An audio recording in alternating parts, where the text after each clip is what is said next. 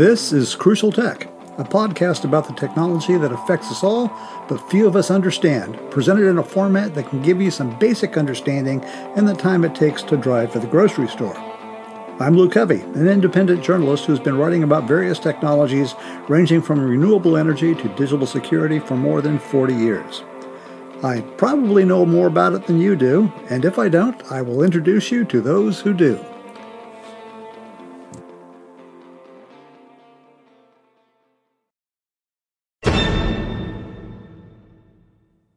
This historical third uh, season of Crucial Tech, we're going to be taking a look at several new issues, and one of them is going to be election security because it's 2020. We got a big election coming up. And luckily, I got a chance to go to the Black Hat 2020 virtual conference this year. Black Hat is a, a meeting of hackers. Uh, a long time ago, it was kind of under under the underground and, and edgy, but it's turned into a big corporate event because these black hat hackers know how to break into things. And that knowledge is very valuable to the corporate world because if they know how how hackers are going to break in, they can know how to defend against them. So it's uh, so hackers go to this thing. The guys who like to break into people's machines, who break into uh, national security uh, areas. Uh, some of them could, will end up being criminals. Some of them have been criminals. It's a fascinating place, and I've always wanted to go, but I hate Las Vegas with a passion, and they always hold it in Las Vegas. This year, because of COVID, they've decided to do virtual like so many other conferences are, and I got to go, and it was great. And this particular year, they decided to focus on election security or how. Uh, foreign nations break in to our election system to turn it around. And we, we've talked about that. Uh, some people want to call that thing a hoax, but everybody is saying it's happening, and it is happening but it's not happening the way you think. And that was what I got out of this year. So I'm going to be giving you uh, some reports uh, over the next couple of weeks uh, from this. And we're going to start off with a presentation by Matt Blaze, who is the McDevitt Chair for Computer Science and Law at Georgetown University, who uh, was the, uh, the keynote kickoff uh, on the first day of the conference. And here's the thing he, he pointed out, I'm not going to give the recording of that because I think I can uh, sum it up pretty well here. In the beginning of our country, there was no election technology. When you when you had uh, the election, people would crowd into a building, and everyone would say, "Who's for George Washington?" People would raise their hand, and "Who's for John Adams?" and people would raise their hand, and they would count those numbers down, and they'd put them on on a piece of paper, and they'd hand it to a guy who was jumping into a horse, and he'd go off to the next level, and that's how the election would go on. As a matter of fact, I have been in an election in the 20th century that actually did this. It was up in Northern California, and it was a small community uh, that was run by people that trapped their own clothing. really, there were people in buckskins there and coonskin caps, and they smelled bad. And they all piled into this room that was heated by this potbelly stove, which was glowing dull red with the heat and they they did an election during the presidential election. They were voting for whether it was going to be Jimmy Carter or Gerald Ford, and I was there. And they asked who who votes for uh, Gerald Ford, and a few people raised their hands on who votes for Jimmy uh, uh, Carter, and most of the people raised their hands, and that's how that community voted. So it d- did happen, even up until probably even today because there is no law that says your vote has to be secret. It was just something that happened to occur. Uh, and has become traditional, and that's why we now we have secret ballots where we punch or we write or we draw in a, a square. So that's the way it was, and but paper ballots in themselves were the earliest form of election technology. You fill out your ballot, you put it into a sealed box, and as long as the seals are left untampered, you had a secure election. This is this is what Matt Blaze was saying. And that became the expectation that one's vote was secret. Then came the direct recording where people would pull levers in a, in a crude type of uh, mechanical computer where the only electricity that was needed uh, was a, a light in the curtain booth so you could see what you were doing. The computer age brought us punch cards and machines that counted the ballots. And today we have voting computers with touchscreens along with optical scanners for hand mark ballots. Now, all of those methods are valid as long as the electorate has confidence in the mechanism, in the system itself. All you have to do to erode confidence in the outcome of that election is to instill doubt in the system. And that's really close to where we are today. And it happened because of foreign involvement. Now, there are contradictions in our expectations for elections. Uh, number one, uh, we demand that our votes be absolutely secret, as we've talked about, even though we loudly proclaim our voices on social media. But at the same time, we re- require absolute transparency on those votes on a granular level. We also have to have legal requirements on when an election is certified. And those absolutes make it almost impossible for a do over and still keep the, the vote secure. Now, th- that, that, those three concepts and the fact that we have a highly complex and decentralized election system, probably the most decentralized election system in the world, uh, makes it really hard for people to actually futz with that system. Uh, each uh, uh, the federal government gives very broad standards, but each state sets its own rules and requirements, with counties running the actual election on mechanisms and procedures that the county chooses, and within each county, votes are organized by precincts. And in 2016, according to Blaze, there were 116,990 individual polling places and almost 180,000 different precinct ballots with four to 10 workers per polling place. And as far as uh, secure elections go, that is the best of all possible worlds. Now, someone or some state actor can affect a few precinct outcomes with by hacking on a particular machine, and there have been lots of stories about that. As a matter of fact, um, uh, there's a, there's a movie called The Kill Zone, which is about how uh, hackers figured out how to how to break into computerized voting machines and actually change votes. Uh, you can see it on a special on HBO, and I highly recommend it. It's really creepy. But it showed how uh, one hacker could be sitting out in a parking lot of a polling place and using the, the available Wi Fi break into the computer and change the votes. So it can happen. But the problem is you have to do it at every precinct. You have to do it on every machine. And there are four different kinds of machines that we use, uh, computerized machines that we use in this country from two particular companies. One of them happens to be Canadian and you have to be able to break into all of the uh, to that particular technology and go to every one of pre- the precincts that are using it. Now, um, on a uh, only in the case of a very close election can a failure in a county election system affect the outcome of a national election. Now, that's that's happened fairly recently. Uh, in the election uh, in, in the campaign between Al Gore and George W. Bush, we have the famous hanging Chad issue, and this is one of the things that uh, Blaze brought out. I never really understood what the problem was, other than that they take a punch card and slip it into the slot, and then they have the, an overlay of the the, uh, the the the ballot and you make your choices by pushing your stylus through the hole at the ballot, and it would make your choice that way. And if it didn't punch all the way through, then you had what was called the hanging chad, or it might be indented. Well, how did that happen? You, you would think that they'd figure that out. Well, here, here's how it happened. When you have a popular choice, the, the, the voter punches that hole in the card, and the little paper chad falls into, into the hole.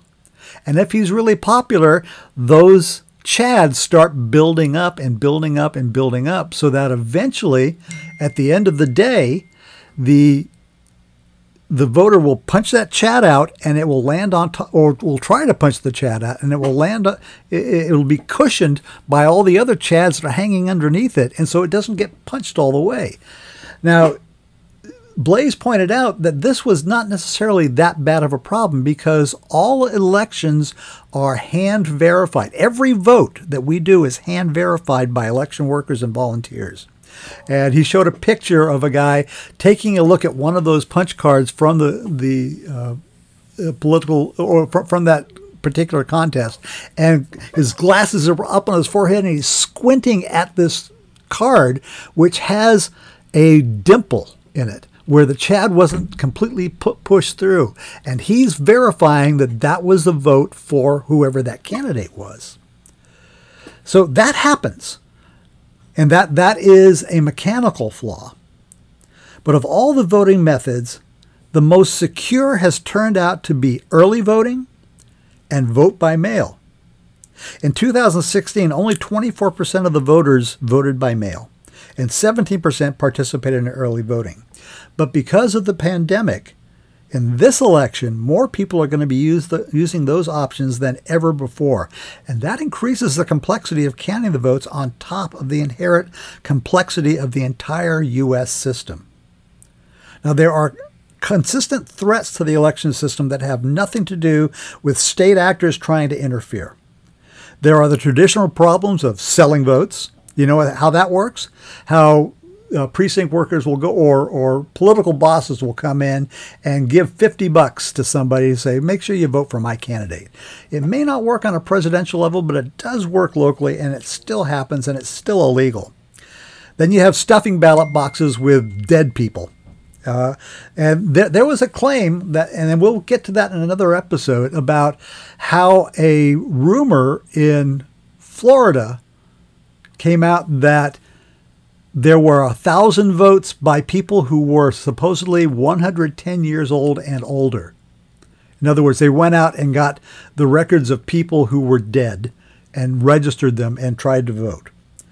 Uh, that has happened in the past. It happened in Chicago. May, uh, Mayor Daley was really famous for doing that, uh, showing uh, Democrats showing up that, that hadn't been alive since the 1800s. But for the most part, these me- there are mechanisms to prevent those kind of issues. That could be even better if we didn't spend more money on campaigns than we do on conducting elections, because that's true. About 1% of all the money spent in a national campaign is actually spent on securing the elections. Relying on technology over people is another problem, according to Blaze.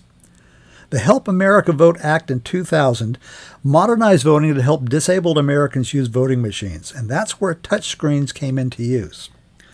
The voter used hardware and software to vote. The totals were recorded on another bit of hardware and software, usually a thumb drive, and then plugged into another hardware and software based system. The only human involvement was the original vote from the voter and the person carrying the recording device to the tabulating device. Each hardware and software node in this system is a potential attack plane for a hacker. Or it could be a potential for technology glitches that change the votes, as was discovered in the 2018 midterm elections in Georgia, where people would play, would use their finger and they would touch a, a particular candidate or or issue, and it would re- it, they'd see it on the screen as it registering for something else. So they'd go back, and do it again, and it would still vote that way. It was never proven that somebody had futzed with it to make that happen, but it was so obvious that people complained about it. And it turned out to be a glitch in the system. Two years ago at Black Hat, they held a DEF CON voting village event. Surplus voting machines were purchased over eBay, which is legal. Okay.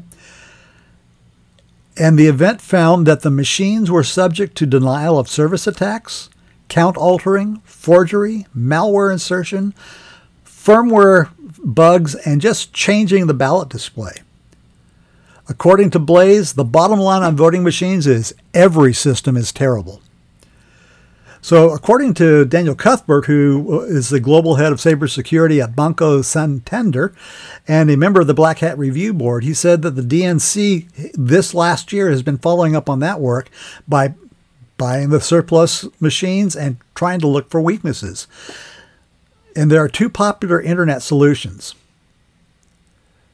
ballot paper ballots and no software involved and when I say internet solutions, I say so I mean solutions that people are suggesting on the internet. Paper ballots and no software involved, or moving to a blockchain-based app, both of which have severe limitations. But the least being is the extreme objection by most state governments to radical change. But there have been a few breakthroughs. One of them is risk limitation audits uh, on optical scan uh, results on a paper ballot. Using statistical measurement software, the totals are analyzed according to statistical trends similar to what pollsters use to declare a winner. If the statistics don't match up with the actual count, they assume there might there must be a problem with the count, so a complete audit is instituted on the fly. But when you look at the current situation caused by the pandemic, vote by mail, according to Blaze, is the most reliable form of voting right now.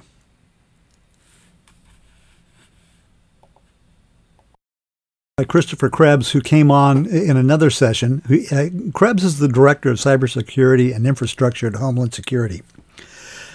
The attempt to attack our election system in 2016, Krebs said, launched a significant effort to deal with the holes, the technology holes, in the uh, to make the 2020 election the most secure election in history.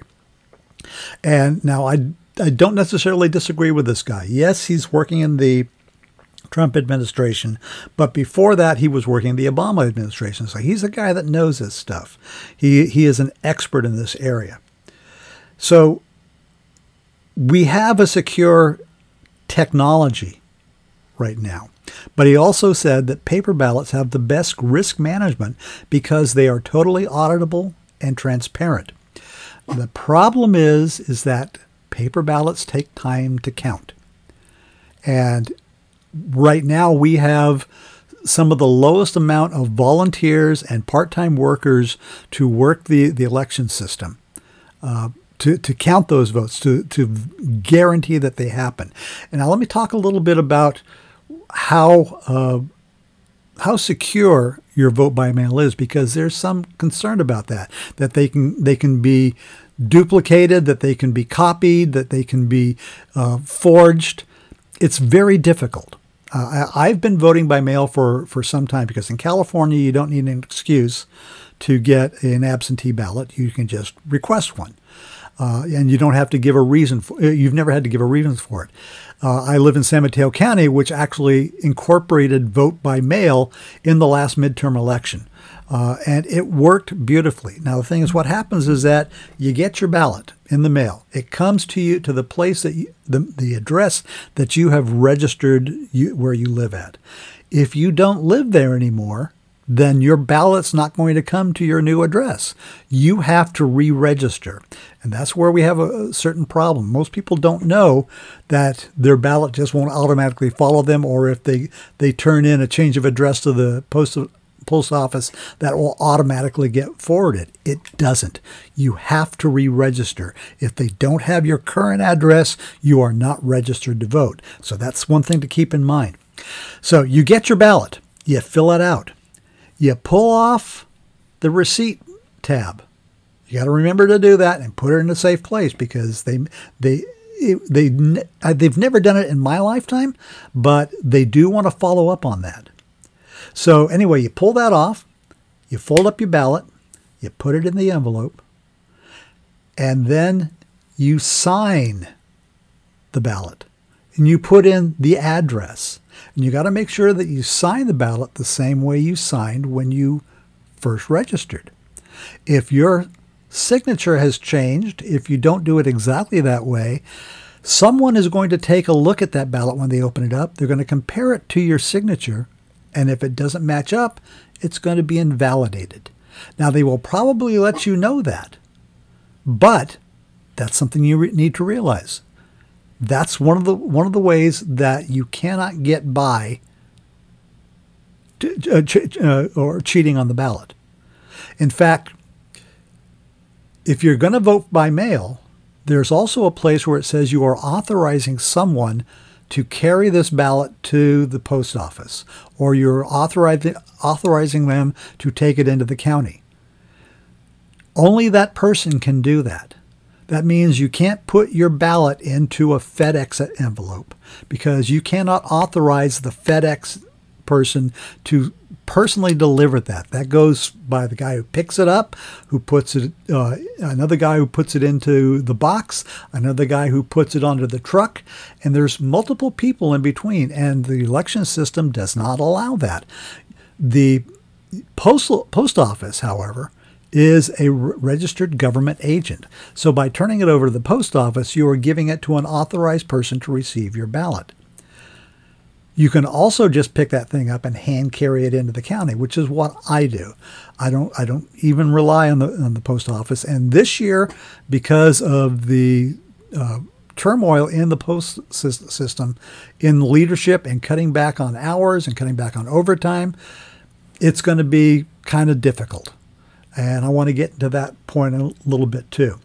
But Krebs wanted to emphasize that there his what he called his three P's preparation, participation, and patience. In preparation, you need to know how you want to vote. Know the deadlines of when you have to have that stuff in, and know where you need to go to vote. Find out now. Find out today, not later. Okay, because if you do, your your ballot in California, you can you can it can arrive at the county up to seven days after the, the election day. But that means it has to be postmarked before midnight, not two seconds after midnight, but before midnight on election day. You got to make sure that happens. And if you can't make sure it happens, then get your ass down to the county. There will be a box waiting for you to slide your ballot in. Okay. It doesn't even matter if it has a postmark at that place, as long as it's in the hands of the county at the time, or if your your county has voting areas, ha- has voting booths and things like that, uh, which we don't have in California anymore. But if you do, then you can hand carry your vote by mail ballot to one of those locations.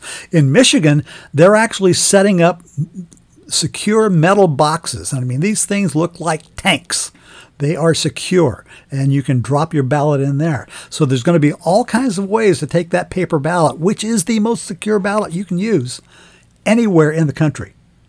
Anywhere. Even the places that are, that are dissuading people from doing vote by mail, you can do it. Uh, participation. As I said, we're facing a time where we have fewer workers than ever to handle the, the election. And this year, we're going to need more people than ever because it's going to be a nightmare to count these ballots. Some states, like California, they will pay you to do it. So, one of the things you can do to guarantee uh, your vote will be counted, to your neighbor's vote will be counted, that this is this election will happen in, in a timely manner, is to volunteer to get your butt into the process. So that's the second P preparation and participation. Finally, patience. Because we are taking these precautions to ensure a proper vote count, we need to all wait patiently for the certified votes. We've become lazy and uh, entitled over the past decades because we can find out the results of an election before midnight Okay. We have election watch parties where we listen to what's going on and we say, okay, goody, goody, goody, we have a new election or nuts, the wrong people, uh, the wrong person won. It's not going to happen this year. Don't expect it. It's not going to happen. You have to be patient. Uh, th- think about what it was like for your for our forefathers who voted and didn't find out for months that's the way it is. It didn't happen for months, and we have to get used to that. Uh, that's going to be it for this episode. The next episode, we're going to get into the skullduggery that goes into how foreign nations are affecting how we do things. If you have questions, comments, corrections, whatever, uh, go to anchor.fm slash crucial tech and you can make a voice recording giving me your question, comment, or correction.